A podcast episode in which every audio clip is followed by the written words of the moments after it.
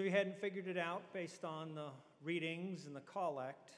This is Good Shepherd Sunday. And what is a good shepherd? One thing that Jesus tells us is that the shepherd is there as protector of the sheep.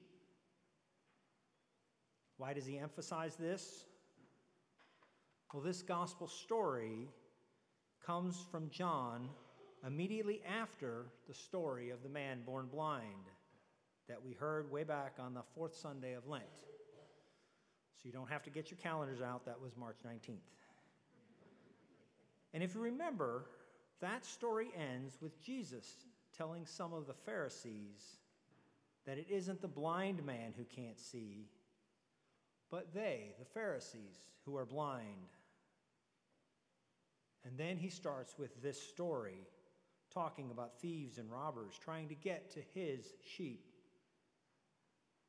Jesus is telling those Pharisees that the Good Shepherd is there to protect the ordinary people that are following him. Just like sheep, the people know to trust the Good Shepherds that lead them. And they have a sense of who is leading them properly and who is leading them astray. Jesus used this parable of a good shepherd because it was a very common image to the people of his time. And where do we see good shepherds today? Another way of asking this question is if Jesus were going to tell this parable to this parish, what image would he use instead of a shepherd? A possible answer is he might use the examples of our Pope, our bishops, or our priests as protectors of the church and its teachings. Or maybe he would use images of our first responders. Many of us remember the images from September 11th showing firemen racing into a burning World Trade Center tower, attempting to save the people inside. Or closer to home, what about Officer Nickolas Wilt, who raced into a bank here in downtown Louisville to save the employees inside from a gunman? Yet another possible example would be the nurses and the doctors who worked tirelessly during the beginnings of the COVID 19 pandemic. But maybe Jesus would be less dramatic and use the commonplace example of a mother or a father caring for a child with the flu. The parent provides hugs to calm and comfort the child without worrying about getting sick themselves. All these people are great examples of someone who's there to protect the sheep despite potential danger to themselves. And if Jesus is telling us he's the shepherd and we are the sheep, what is he here to protect us from? I think my answer to this is he's here to protect us from ourselves. In the second reading from St. Peter, we're reminded that we have gone astray like sheep. Jesus tells us he's not only the shepherd, he's the gate that can keep the sheep safe. Sheep gates protect, not only by keeping bad things out, but keeping the sheep in. The sheep stay in the sheepfold overnight to be protected until the good shepherd calls them out. And likewise, the church is there as our gate, at least until Jesus calls us home. When we're not protected by the gates of the church, we tend to wander away aimlessly and get ourselves into trouble. The devil is always there to tempt us. We start off on our own thinking the grass is greener somewhere over there.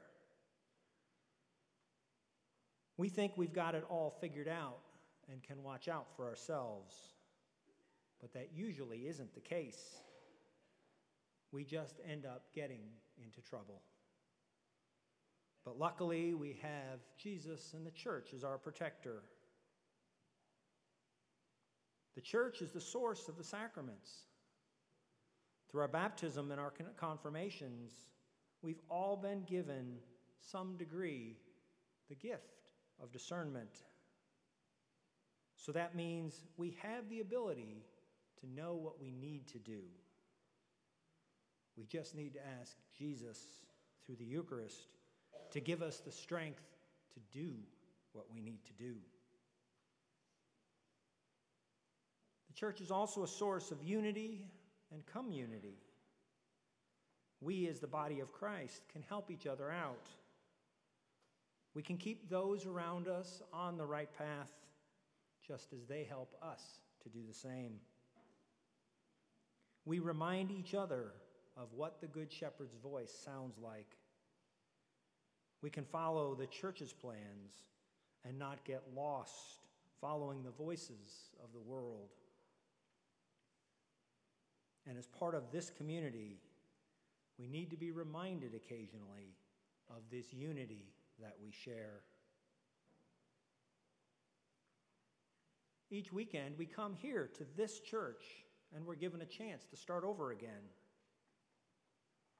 The reason for the sign of peace right before communion is that this is a chance to symbolically recommit ourselves to those around us. I have the privilege of saying, let us offer each other a sign of Christ's peace. Regardless of our feelings or our failings, at that moment, we are committing ourselves to each other and to the whole church. And we are then unified in receiving Jesus, who's truly present here with us in the Eucharist. I want to close by asking us all to make a point of praying for the church this week. While I just said that the church is our protector, she still needs our prayers. And there are a lot of things to pray for in the church. First, you could pray for the leaders of the church, that they are blessed with a spirit of wisdom so that they can make good decisions. We can also pray for a sense of unity in the church, that we are united as one flock and not wandering about as our own. Ironically, yesterday as I was praying the morning office, it was the feast. Actually, sorry, it was a memorial of St. Catherine. And that was her prayer for the unity of the church. So I thought of this homily I was about to say. You can pray that the church is effective in, in providing sacraments to us who are in need of them. Or maybe you have your own ideas on what the church needs. Regardless, they're all good things to take to prayer. Finally, after praying for the church, let's remember our Good Shepherd Jesus. Let us all listen to him and follow him wherever he leads us. Amen.